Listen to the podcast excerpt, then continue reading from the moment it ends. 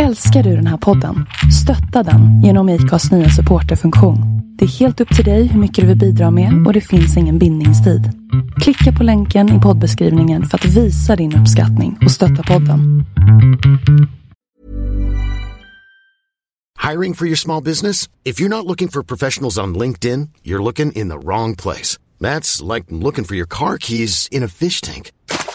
LinkedIn helps you hire professionals you can't find anywhere else, even those who aren't actively searching for a new job but might be open to the perfect role. In a given month, over 70% of LinkedIn users don't even visit other leading job sites. So start looking in the right place. With LinkedIn, you can hire professionals like a professional. Post your free job on linkedin.com slash achieve today. Many of us have those stubborn pounds that seem impossible to lose, no matter how good we eat or how hard we work out. My solution is PlushCare.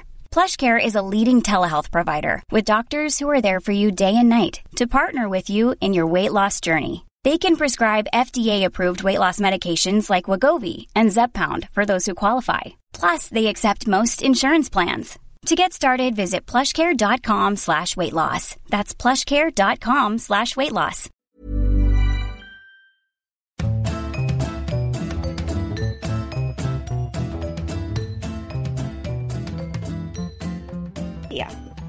På det sjätte ska det ske. Ja, så här så räknar Sofia in. Hon börjar liksom på ett och två och tre och fyra och fem. Hej Sofia! Hej katta, kattis, kattakvack. Och Quack. hej lyssnare! Ja, hej lyssnare. Det var ett tag sedan. Minns ni oss? Ja, det, det gör ni väl Om ni ändå. inte minns oss så är det jag som är Kattis och Sofia är den där personen som låter lite som Leif GW Per- Persson Ja. just. Jag har ju drabbats av barnbaciller. Kronisk förkylning. Ja, även kallat kronisk förkylning. Och var faktiskt med om en lite av en så här utomkroppslig upplevelse i söndags. Oj då. Vi var hemma hos Alex föräldrar och sen så har de byggt en lägenhet i ett hönshus. Och där inne finns Mm, det... luktar gott. ja precis. Det är ganska mycket fjädrar. Nej men det är inte. Eh, ja, de har bara marksända kanaler inne där och jag kunde inte läsa för att jag hade feber och alla vet att feber är liksom jag hade säkert 38 grader. Alltså så fruktansvärt. Men alltså jag tror att feber blir lite, var, lite jobbigare för varje år som man blir äldre. Så till slut Ja. så räcker det med att man är 37 och 6 så känner man att man ligger för döden. Och jag är ganska kallblodig i vanliga fall så 38 Mm. för mig det är mycket. Det kändes som att mina ögon skulle glöda ut ur huvudet. Så jag kan inte läsa någonting. Så jag tittade på TV4 istället och jag visste ju inte att Idol visades alltså, hela veckans repriser. Mm, Så det var dig. Ja, men ja, nej, alltså ja, när jag insåg det. Ja. Men när jag låg där och vaknade och somnade och vaknade och somnade till ett idolavsnitt som liksom aldrig tog slut och hade feber och ingen tidsuppfattning så var det så jävla obehagligt. Ja. Och jag bara Kirsti överallt hela tiden, vad är det här? Och sen var det väl någon som sa någonting om att eh, i gårdagens program eller något sånt där och jag bara just fan! De Det är maraton. Ja precis, det är hela veckans. Ja, jag faktiskt, jag, nej, men jag, jag gillar Idol i år har jag bestämt mig för. Jag tycker att den här juryn som de hade redan förra året är hyfsat sympatisk. Och det är ju alla jurysar om man jämför med en Alexander Bard var med. Ja, eh, men var det inte någon grej om att Kirsti hade mobbat någon för deras kläder eller vad det var? Ja, det är ju det, men jag väljer att se mellan fingrarna. Jo, de gjorde väl bort sig. De hade, det var någon tjej som tydligt, just det avsnittet såg jag inte. Eller ifall de bara haft det klippet på internet, jag vet inte. Men hon hade väl varit svinbra på att sjunga och så rådissade juryn henne på grund av hennes klädstil. Man bara, what Som tydligen var likadan som Kurt Cobains, så ursäkta. Men det är ju grunge, det är ju för fan inne! Kom igen Kirsti precis. och company. Ja. Precis, bu. Nej jag vet inte, jag har inte kollat på Idol på ganska länge. Jag börjar känna mig som en liten tant när jag kollar på det. För jag blir så här chockad över att så unga deltagare får vara med. Alltså de har ju haft 15-åringar med. Ja! Det är alltså folk som är typ tre år yngre än Robin.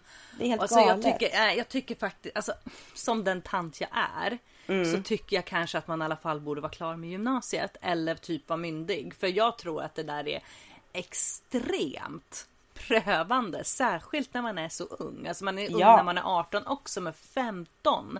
Nej. Ja precis, och liksom andra ungar som är as och Facebook Ja. och allt sociala medier och sånt där. Då hjälper det inte att de har friends i skolan tror jag.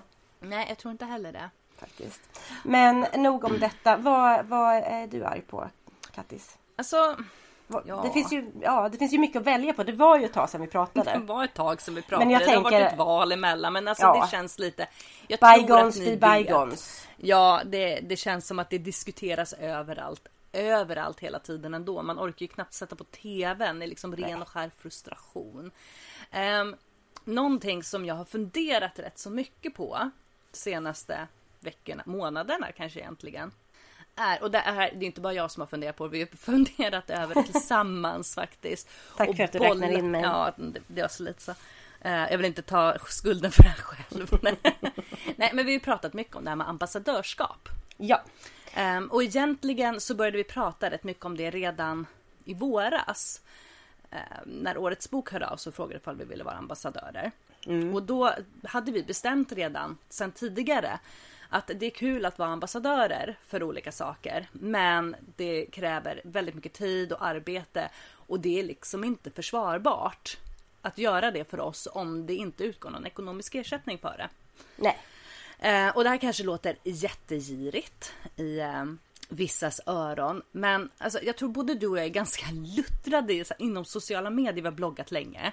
Ja. Ehm, jag, bloggar, jag produktbloggade ju liksom under många, många år om skönhet.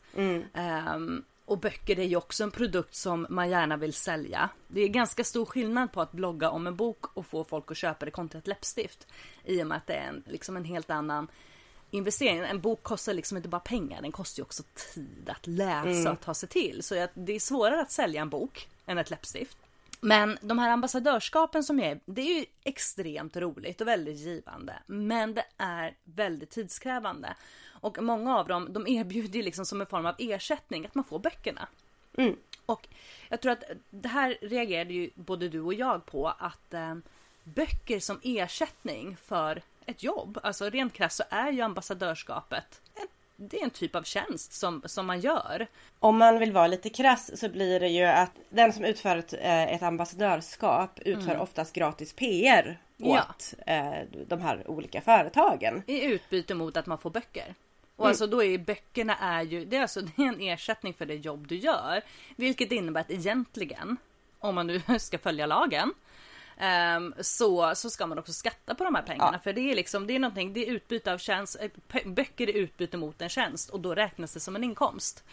Eh, vilket innebär, rent krast att man går ekonomiskt back på det ifall du ska betala skatt på böckerna som du får som ersättning. Ja. Eh, Så vi bestämde oss i början av året att vi inte skulle göra några obetalda ambassadörskap längre. Nej. Så när vi fick erbjudande från Augustpriset nu, eller August... Ja. ehm, ja.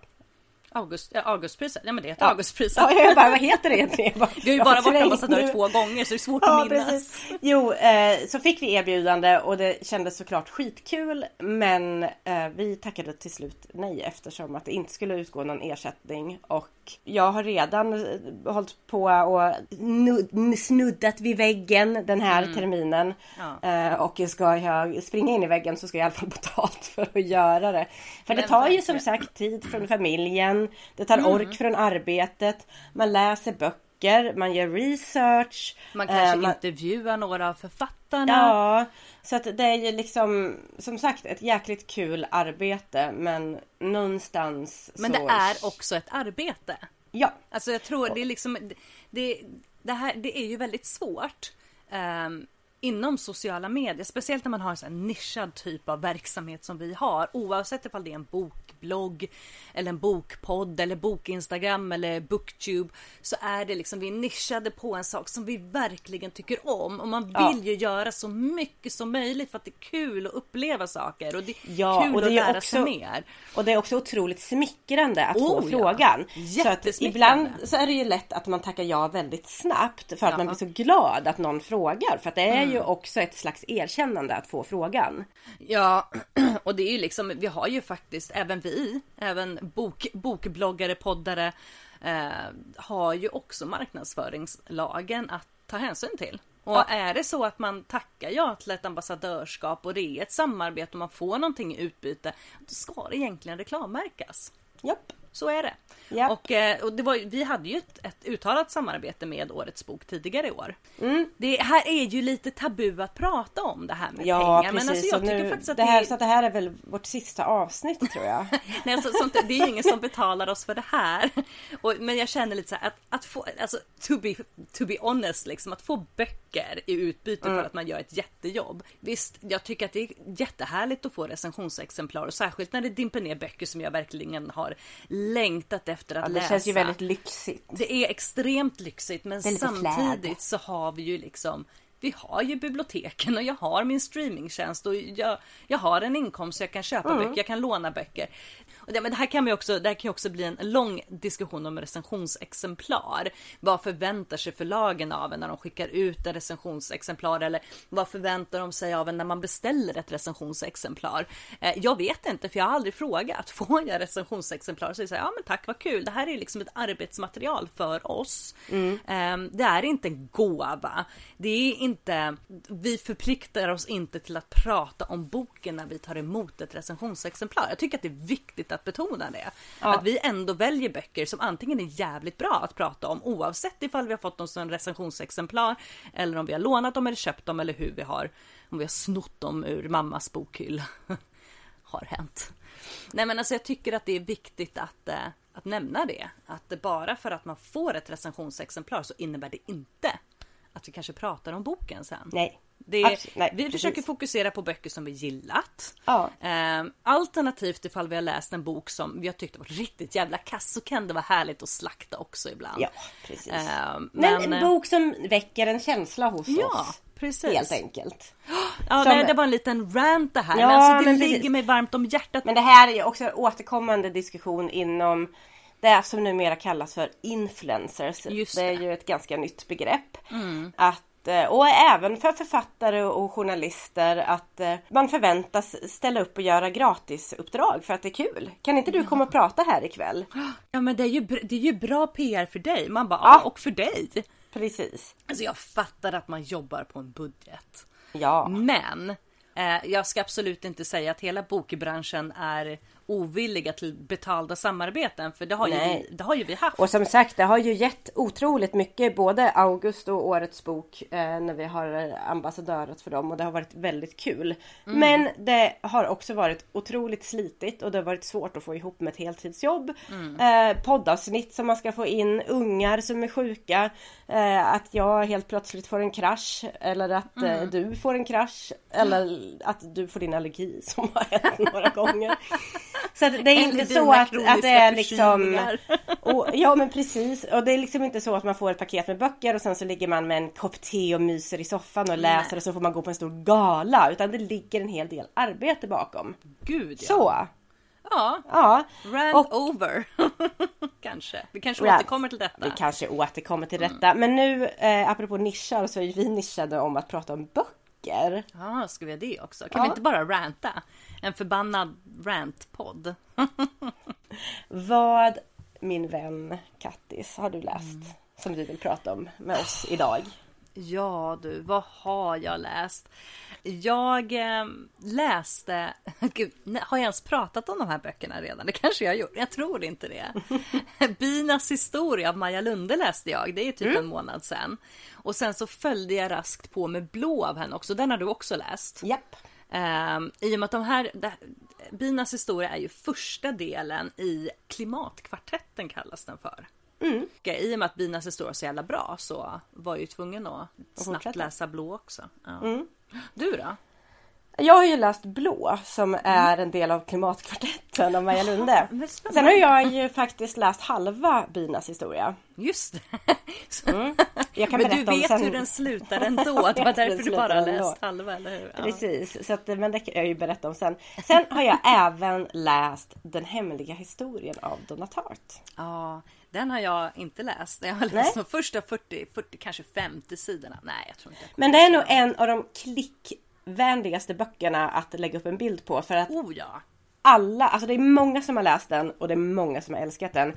Jag Mm. har nog bara haft kontakt med kanske två eller tre personer som inte har eh, tyckt om den. Jag vill inte säga att jag inte tyckte om den. Jag bara kom Nej, men så av jag de som har läst ut den vill jag Precis. tillägga. Eh, så jag vill gärna braska in här att jag slutade inte läsa för att jag inte gillade den utan eh, det var värmebölja. Jag tror mm. att det var därför jag slutade läsa den. Men ska vi börja med Maja Lunde? Oh, alltså Maja Lunde. Mm. Jag tror att jag eh. utnämnde henne till min nya favoritförfattare. Ja, en av mina nya favoritförfattare. Hon är riktigt bra. Jag tycker att hon, hennes språk påminner lite om Sara Stridsberg faktiskt. Jag har inte läst Sara Stridsberg men det står på min eh, TBR. Mm. Um, jag kände liksom ganska snabbt när jag började lyssna. Jag tror att jag lyssnade på bynas historia. Och mm. kanske till och med gjorde det på engelska. Jag minns inte så noga. Det var någon månad sedan. Men eh, väldigt snabbt så liksom, ja, slukas liksom av hennes språk. Väldigt, mm. väldigt bra. Eh, Hon är ju eh, norska va? Mm, precis. Eh, från början. Och var från så jag början läste barn... den inte på originalspråk. så himla taskigt att du liksom inte Alltså lite svagt att det inte gick en kurs i norska och läste ja. den på originalspråk. För det är ju alltid bäst på originalspråk. Alltid. Men eh, nej, den här började jag med i, i, strax innan sommaren, i våras tror jag att jag började okay. med den. Mm. Så, och, och, läste den. Mm.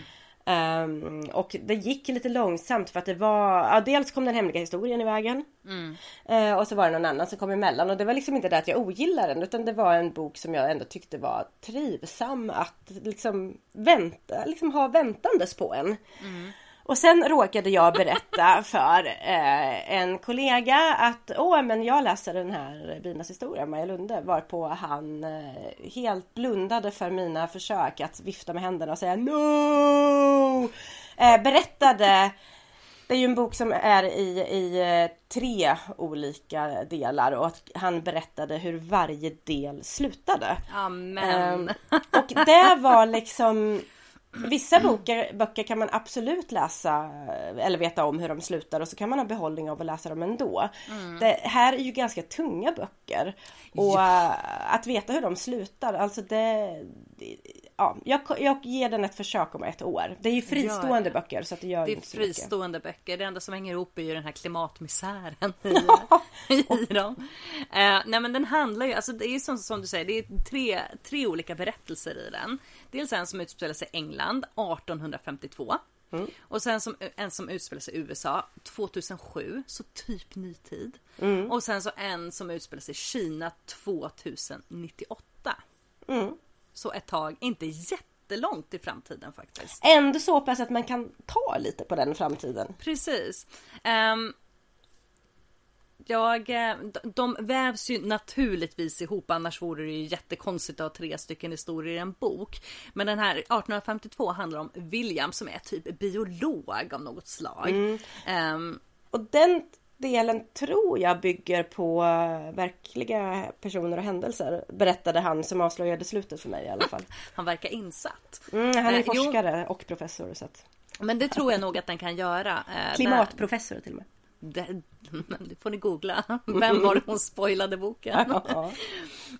um, William har väl, har väl haft det liksom lite tufft med sin karriär. Han har jobbat med någon, kan vara typ forskare, forskarassistent. Och eh, mannen som han har jobbat för tycker liksom att han, han har inte satsat tillräckligt hårt eh, sen han gifte sig och fick 18 000 barn för han har jättemånga barn. Så han blev liksom av med det där jobbet och går in i en depression och sen så ligger han och funderar mycket på byn. Efter att ha läst en bok om byn. Um, och um, börjar utveckla en ny typ av bikupa. Mm. Arbetar han med. Sen så spolar man då raskt fram till 2007 och det handlar om George som är en bihållare i USA. Heter det bihållare? Ja det gör det. Ja. Beekeeper mm. eh, i USA och 2007 var nog de först, det första året som de här bikupekollapserna, heter det så? Mm. Eh, började äga rum runt om i USA. Att hela kuper, hela bisamhällen liksom bara de bara försvann. Eh, bihållare liksom öppnade kuperna och så var de borta. Ja, förutom ett par slöa eh, bin i botten av kupan. Mm. Och um, det här bi, bif, bifarmen har väl eh, har gått i släkten och han hoppas att hans son ska vilja ta över den. Men mm. sonen mm. är ju inte så intresserad av att göra det. Och sen så åker vi raskt till Kina 2098 och då finns det inte längre några bin alls. Eh, och handlar om Tao som eh, handpollinerar fruktträd. Eh, och har en liten son som helt plötsligt råkar ut för en olycka och blir väldigt, väldigt dålig och förs bort av myndigheterna. Så hennes historia handlar om hur, eh, hur hon försöker lokalisera sin son i ett Kina som är i spillror efter efter att det bina, bina har kollapsat och försvunnit så har det liksom, det har ju bara gått ut för, för miljön mm. och klimatet. Um, den, jag kan ju säga, efter, det här började ju läsa efter min semester och som ni vet så var det ju ja. rätt varmt i somras. Um, det blev väldigt nära uh, den här berättelsen och liksom helt plötsligt så här, jag satt och tänkte så här, ja men det är så här det kommer bli. Mm. Och det var innan jag ens hade läst Blå. Ja. mm. För Blå Sofia, vad handlar den Even when we're on a budget we still deserve nice things. Quince is a place to scoop up stunning high-end goods for 50 to 80% less than similar brands.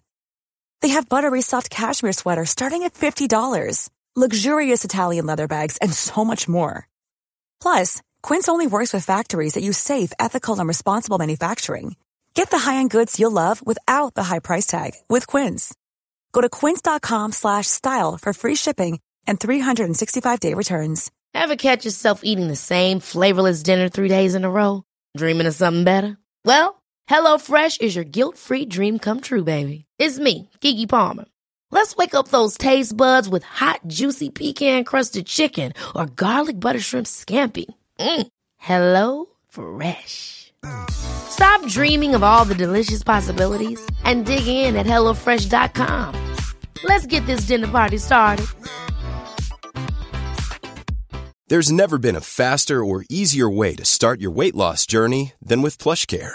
PlushCare accepts most insurance plans and gives you online access to board-certified physicians who can prescribe FDA-approved weight loss medications like Wigovi and Zepbound for those who qualify Take charge of your health and speak with a board certified physician about a weight loss plan that's right for you. Get started today at plushcare.com slash weight loss. That's plushcare.com slash weight loss. Plushcare.com slash weight loss. Ja, Blå är ju då också en bok om eh, klimatkris. Mm. En värld i klimatkris. Eh, den utspelar sig dels, där är det två berättelser som vävs in lite i, varandra.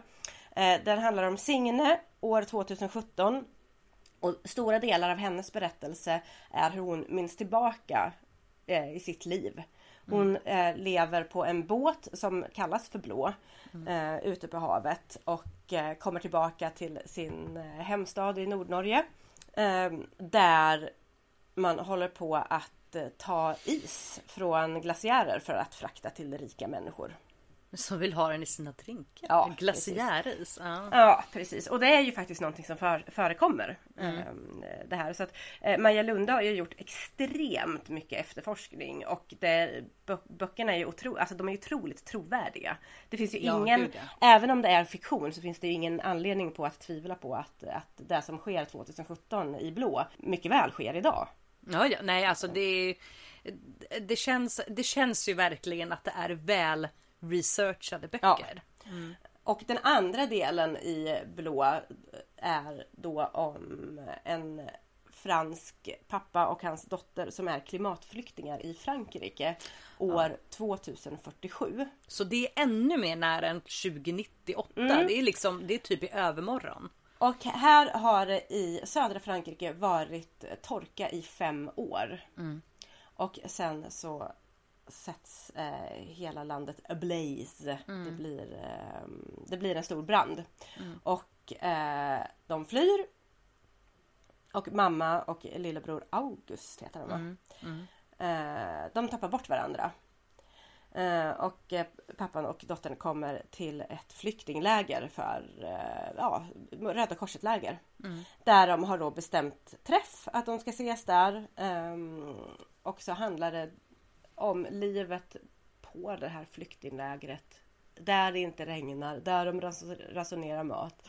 Går och letar efter eh, mamma och lillebror.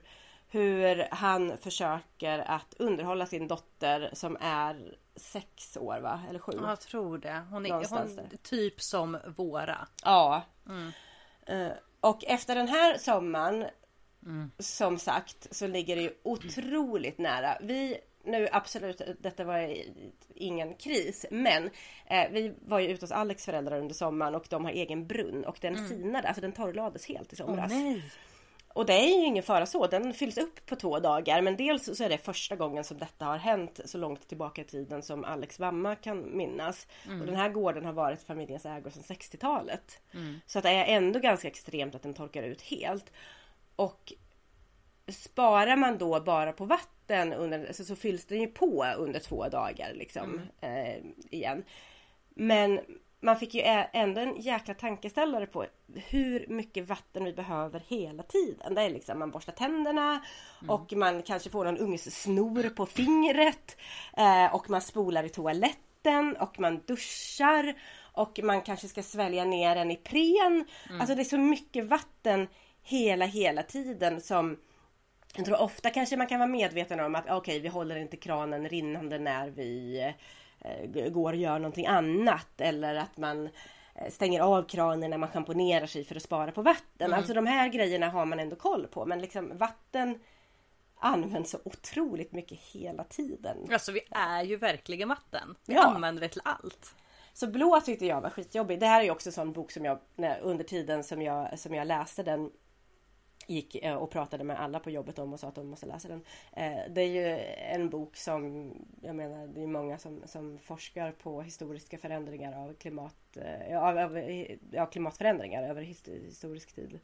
Hur det ser ut i världen hos mig, så det är inte så att det är några nyheter. Men Ja, fantastiskt bra bok. Hon har ju också, såg jag i, i eftertexterna i referensförteckningen, mm. utgått från en bok som heter Havsboken av mm oh, vad heter han, Mårten Ströksnäs eller något sånt där. Mm. Som också är norsk. Eh, och den boken lyssnade jag på i somras. Kan också bara flika in att den är väldigt bra. Mm. Handlar om två män som tar en tur med sin båt i norra Norge för att eh, fånga en håkärring. Mm. Och boken bygger på då idéhistoriska observationer eh, och även då på själva jakten efter håkärringen. Eh, mm. Jättebra och trivsam bok faktiskt. Eh, mm. Som jag gav bort till en, eh, en 50-åring i födelsedagspresent. Ja, nej men alltså det, den kom ju extremt nära blå kände jag.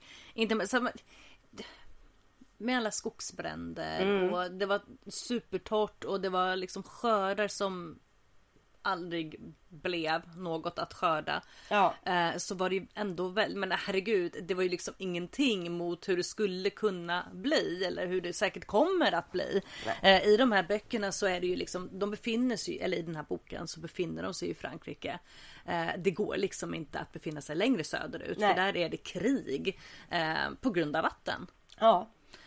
Och de vill till vattenländerna. Vilket mm. jag tolkar det är väl typ Skandinavien uppåt ja, liksom. Precis. Eh, om det nu men, finns något vatten här då, det vet man ju inte men eh, ja. Nej, um, och um, de pratar också mycket. Jag tänkte lite på den här, för att ta en jättefånig parallell, men Waterworld kommer jag ihåg när mm. den kom med Kevin Costner. För då har ju hela Otippat världen... bra film faktiskt. Ja, då har ju hela mm. världen blivit täckt av vatten. Mm. Men det är saltvatten och det problematiseras ju också i den här boken Saltvattnets förbannelse. Det är ju inte det vattnet man vill åt. Nej, det är saltet. Eh, saltet är ju liksom det onda man försöker rena det men eh, det går ju inte att rena så mycket saltvatten i den takt som vi behöver sötvatten. Nej, det krävs ju oerhörda resurser. Ja. Eh, klimatflyktingar är någonting som redan finns idag även fast det inte pratas så mycket om det mm. och är någonting som såklart kommer att öka. Allt eftersom att vi sabbar planeten. Så är det ju. Eh, mm. Men det är klart, folk ska ju få äta sitt kött och åka sina jäkla Thailandsresor varje år för att det, det, har de ju rätt till. Så att jag vet inte riktigt hur man ska komma runt det här problemet. Nej. Men eh, det är ju en jävla ångest faktiskt. En av mina största ångestar att, eh, att jag överhuvudtaget fick barn. För vad lämnar vi? Ja, det är just det. Eh, men vi är ju väldigt medvetna om att världen kommer se helt annorlunda ut. Säg när vi dör. Ja. Om vi nu förutsätter att vi lever ett full långt liv så kommer ju världen troligtvis, tror jag, inte se ut som den gör idag. Eh, och då kan man ju bara tänka sig våra barn och våra barnbarn. Ja, och på den Ja precis, men det är också ett väldigt bra citat i den här boken som, som jag la upp på vår eh, Instagram. Mm. Eh, som i kort handlar om just det där att vi, vi lever så himla mycket i nuet men vi borde kanske leva för våra barnbarn. Och vad vi lämnar efter åt kanske inte den generationen vi uppfostrar nu för de kommer antagligen för det bra men deras barn och de som Ja. kommer efter där. Ja, om Mm. det finns någonting kvar. De Herregud. andra böckerna i kvartetten vet jag att en kommer handla, följa upp på blå. Mhm. Eh, fast ytterligare 20 år längre fram i tiden. Kul!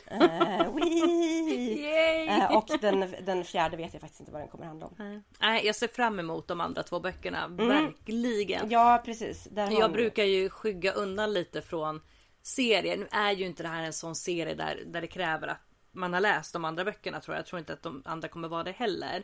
Ehm, även om de knyter liksom ihop. Men ehm, ja jäklar, de här ska ni inte missa hörni. Nej, absolut att det, inte. Ni, alla ska unna sig klimatångest för det Mm. behövs. Ja verkligen. Mm. Läs dem. Ge dem till någon som fyller år. Skitpeppigt.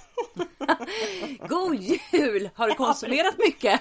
Precis, när flög du senast? Ja, nej, det är svårt det där. Eh, över till den hemliga historien. Och nu vill jag sjunga såhär The never ending story. Men jag det är inte vet, den. nej Ja. jag har hållit på att kalla den för Neverending Story hela tiden. Eh, så att jag Det måste ju nästan lite. vara hädelse för här, här har du en strong fanbase Ja. alltså. Jävlar. Oj oj oj, ja, här nu kommer jag vara tvungen att färga håret innan jag går ut på gatan tror jag. Men eh, nej, jag tyckte väldigt mycket om den här boken. Jag har försökt med den i omgångar faktiskt, men inte lyckats. Jag tror att det är ehm, den finns inläst av Donna Tartt. Och jag har inte riktigt fixat den här eh, typen av mastodontbok i eh, Ljudboksform. i ljudboksform och dessutom Nej. inte på engelska. Så jag har liksom inte kommit in och det är ju en bok, det gör inte så himla mycket om man missar lite här och där. För att den är väldigt täckande och den är väldigt lång. Men samtidigt så när jag har börjat läsa den så är det ju ändå en bok där jag vill veta allting som står i den för den är Ja. så fantastiskt bra. Så av den anledningen har jag läst den väldigt långsamt för att jag har inte velat skynda igenom den. Men jag har också velat läsa den långsamt för att jag inte velat att den ska ta slut. Alltså det är ju ett dilemma när man läser Ja. en riktigt bra bok. Man vill Eh. veta hur det går men man vill inte att den ska ta slut. Nej precis, så att jag har liksom, den är väl en, en 700 sidor. Jag har läst kanske 10 sidor om dagen och vissa dagar så har jag bara klappat lite på den. Min bror hittade den på ett antikvariat. I somras, så jag fick den och började läsa den när jag var hos mina föräldrar och mitt, mitt värsta torkan var. Eh, Den handlar om, eh, den inleds med en, en prolog. Så att man förstår att någon har eh, dött eh, och blivit mördad av berättarpersonen i prologen. Just det. Var ungefär så långt jag kom. Ja, precis. Och sen så då börjar den eh, när Richard Papen börjar på college. Och hur han... eh, Han blir liksom lite... eh, Nu håller jag på att säga förfasad, men han blir lite smittad, han blir lite eh, fascinerad av en grupp studenter som läser eh, grekiska. Och han känner själv ett drag till att han vill liksom ingå i deras... Eh, gud, vad svårt det är att prata svenska ibland känner jag. Pratar engelska hela dagarna på jobbet och den har jag pratat om på engelska hela tiden. Men han vill liksom ingå i deras grupp. Han har svårt att sluta fascineras av dem. Eh, de är liksom, han har ju själv tidigare kunskaper i grekiska och de här, den här gruppen människor verkar både liksom så kultiverade och, och ja, men lite rafflande. Ja. Så att han eh, söker sig till eh, deras engelska grupp och då är det en professor som undervisar dem. Och det är inte helt okomplicerat. Colleges är väl inte jätteförtjusta i den här professorns eh, undervisningsmetoder. Och han själv är väldigt strikt med vilka som får komma in. Och Richard får kämpa mer än en gång innan han blir accepterad i det här sällskapet. Och där eh, lär han känna då tvillingarna Camilla och Charles. Eh, och sen så finns det eh, Henry, Bunny, Francis tror jag att jag täckte alla. Annars så kommer jag lyssna på det här avsnittet och få dåligt samvete för jag har glömt någon av mina gamla kompisar. Ja. Och sen så handlar den här boken mycket om deras sällskap och tid, deras studietid. Och jag vill inte berätta så himla mycket mer om den egentligen för den stora behållningen för mig var att inte veta alls. Även då, även om det var en prolog i början som gör att man förstår ju att någonting kommer hända i boken som innefattar en död människa. Så är det liksom ändå inte det som jag tycker är det väsentliga i själva berättelsen utan det är ju deras vänskap. Eh, både och också hur Richards person, alltså den här boken är som en blandning av Talented Mr Ripley och eh, Brightside Revisited. Ja, jag tror du skulle säga Talented Mr Ripley och Gilmore Girls. Jaha, gud Skoja! vilken svår blandning det hade varit för mig. Och jag ska säga att det är tur att den har en sån bärande historia för att jag läste den här i översättning och jag hade ju hört innan att översättningen inte skulle vara klockren. Ja. Men alltså jag undrar vad redaktören eh, av utgåvan som översattes till svenska på 90-talet tänkte. För att den här är så jävla dåligt översatt. kan inte ens skylla på Google Translate på den tiden. Eller Nej. hur? På ett ställe så står det, berättas det om hur en person dricker bantar cola. Ja, Diet Coke. Ja! Åh, bantarkola. Och på Ja, ett jösses. ställe så spelar de spelet Finns det fiskar i sjön? Men det finns ju för fan en svenskt namn på det spelet. Eller hur? Och jag var tvungen att googla för jag tänkte så här att det kanske hette annorlunda på 90-talet. Vad fan vet jag? Det gjorde det inte. Nej, alltså jag minns vad det hette på 90-talet och det Ja, hette och bara 80-talet. Finns i sjön. Ja, det hette Finns i sjön. Och det är många sådana tabbar och det är många översättningar där man märker att det kanske är ett engelskt språkbruk och man använder ett ord eh, som darling. Kanske jag hellre skulle i vissa sammanhang översätta till hjärtat. Men här är det älskling. Ja, ja, det blir ju och det blir väldigt liksom lite eh, stark- starkt. starkare. Så att översättningen, ja alltså jag, skulle, jag kommer förhoppningsvis läsa om den här boken på originalspråk. eh, Och sen ge ut en inte- egen översättning. Eftersom att det inte är norska skulle jag säga. Eh, ja, precis.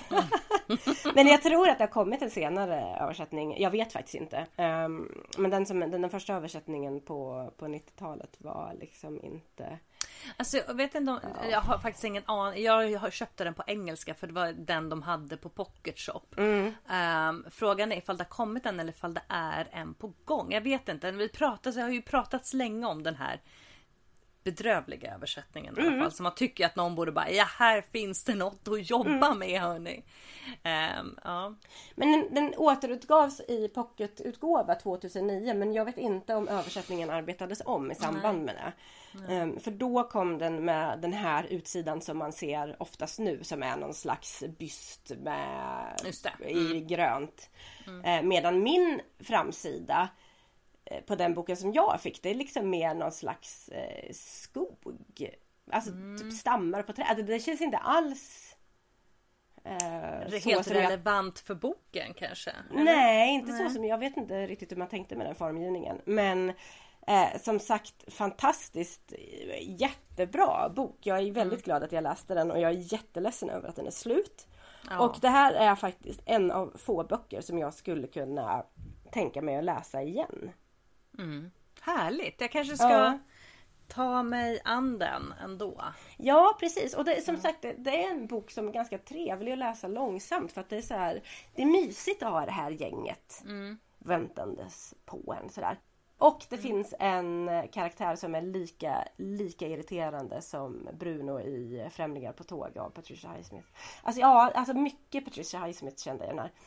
Eh, och som Ja, sagt, även faller liksom- dig i smaken. Ja, också liksom även den här eh, studentkulturen som finns lite i Brightside Revisited. Ja men läs den, jag tror att ni har läst, säkert läst den allihopa men om ni inte har gjort det så gör det. Verkligen. Läs den. Alla har läst den förutom jag. Ja precis, Katta läs den. Kattis menar igen. Så Ja. att det är Tre goa böcker att läsa. tre goa böcker till er Från oss. från oss. Och Men vi tar nu, inget ansvar för översättning. vi tar inget ansvar för översättningen men som sagt Jag tror att det kan vara bra att hålla i bakhuvudet att det är en kass översättning om man sätter igång och läser den på svenska. För som sagt, historien är ju otroligt bärande. Om Donna Tartt har ett fantastiskt språk, det kan ju vara svårt att avgöra om man läser den i översättning. Men jag gissar att hon har det. Hon är väldigt bra på Jo. att berätta i alla fall. Alltså de få sidorna som jag läste, om det nu var 40 eller 50, var väldigt välskrivna. Det var de. Det får jag ändå säga. Och nu eftersom att vi eh, längre fram eh, kommer att recensera Storytel-plattan som vi har fått hem recensionsex av så kommer jag läsa hennes senaste bok. Eh, Vad heter den? Steglitz... Ste- ste- Steglitsen. Steglitzen. Eh, det är en fågel va? Ja, det är en fågel. Eh, Alltså jag vet inte men jag tror det är Jo, en men fågel på framsidan. Jo, det är en, Jo, det är en det är fågel. en fågel. Ehm, så den kommer jag faktiskt läsa i plattan. För den har legat Mm. jättelänge och väntat på mig i min eh, Storytel-app. Men jag har inte riktigt, alltså att läsa ett litet liv på mobilen, det var liksom... Ja, nu har jag läst en jättelång bok på mobilen, nu vill jag hellre ha den på, i platta. Men hörru, Mm. vad läser du nu då? Just nu så läser jag Syskonen av Tess Hardley. Och så läser jag Mad Adam av Margaret Atwood. Just det. Och så lyssnar jag på eh, How to kill a mockingbird av Harper Lee. Och- Den gamla godingen. Ja, fast jag har fått börja om på den några gånger. ehm, för att jag har haft svårt att koncentrera mig. Och sen så lyssnar jag även på Born to Run av Bruce Springsteen. Men alltså, Alltså det är bara en låt. Kom igen. Ja precis, men jag lyssnar på den på repeat. Nej, men eh, eh, alltså det är ju lite det här, ja, Bruce Springsteen var en, en, en ung snubbe som, som ville bli musiker. Och jag är ganska ointresserad av unga snubbar som vill bli musiker. Och Man har hört den förut. Ja men kanske. precis. Alltså, jag uppskattade väl populärmusik från Vittula också med en, med en ung kille som ville spela musik och så. Men jag hade hoppats att eh, Born to Run skulle innehålla lite mera eh, arbetarklass. Ja. Och det var en del i början men nu är det bara musik. Så jag får se om jag lyssnar färdigt på den faktiskt. Jag är halvvägs. Den är en riktig jävla betongklump. Vad läser du då? Jag läser tillsammans med barnen Viggo och! Rädslolistan. Den läser jag och Isak också. Den är fantastisk. Alltså helt underbar. Snart kan vi ju döpa om det till Lisa Bjärbo Ja, precis. Det är ju också fantastiska illustrationer i den. Eh, ska vi ju inte glömma. Hon eh, efterlyste ju illustratörer på sin blogg. Ja. Eh, Johanna Magoria har Trist illustrerat att man var tvungen att kunna illustrera för att... Ja, jag vet. Alltså, det, det, jättesynd. Um, sen så läser jag också. Den har det pratats väldigt mycket om på Instagram och bloggar och sånt där. Men jag tror inte att jag för mitt liv kan minnas vad den heter just nu.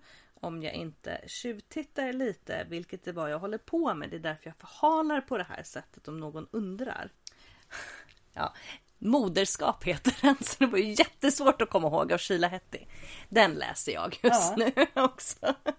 Förstår ju sådana komplicerade namn på en bok, det hur ska man ens minnas? Ja, hur ska man?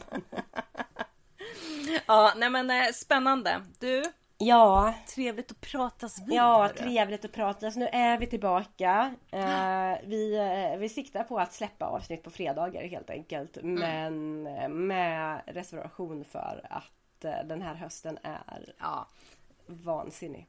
ja, det precis. Men ni kommer att höra från oss med en viss regelbundenhet i alla fall. Ja, precis. Varannan, var tredje månad. Och eh, ja precis. Nej men fortsätt eh, följ oss i sociala medier om ni inte redan gör det. Vi är mest aktiva på Instagram. Eh, fortsätt mejla oss. Det är så himla kul att få mejl. Eh, jag känner mig alltid lite populär. Jag har aldrig varit populär annars. Så att jag tycker att det känns fint. Ehm, och eh, Ja, om ni tycker att vi även ska starta en växtpodd och en beautypodd så kanske vi gör det.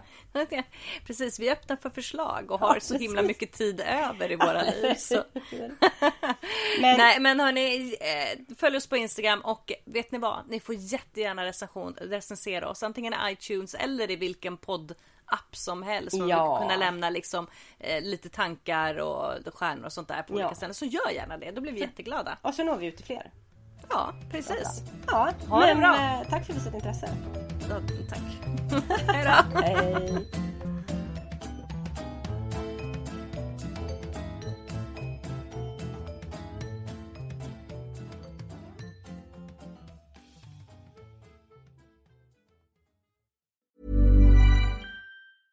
Ever catch yourself eating the same flavorless dinner three days in a row? Dreaming of something better? Well, HelloFresh is your guilt-free dream come true, baby. It's me, Kiki Palmer. Let's wake up those taste buds with hot, juicy pecan-crusted chicken or garlic butter shrimp scampi. Mm. Hello Fresh. Stop dreaming of all the delicious possibilities and dig in at HelloFresh.com. Let's get this dinner party started. Even when we're on a budget, we still deserve nice things. Quince is a place to scoop up stunning high-end goods for 50 to 80% less than similar brands. They have buttery soft cashmere sweaters starting at $50, luxurious Italian leather bags, and so much more. Plus, Quince only works with factories that use safe, ethical, and responsible manufacturing. Get the high-end goods you'll love without the high price tag with Quince. Go to quince.com slash style for free shipping and 365-day returns.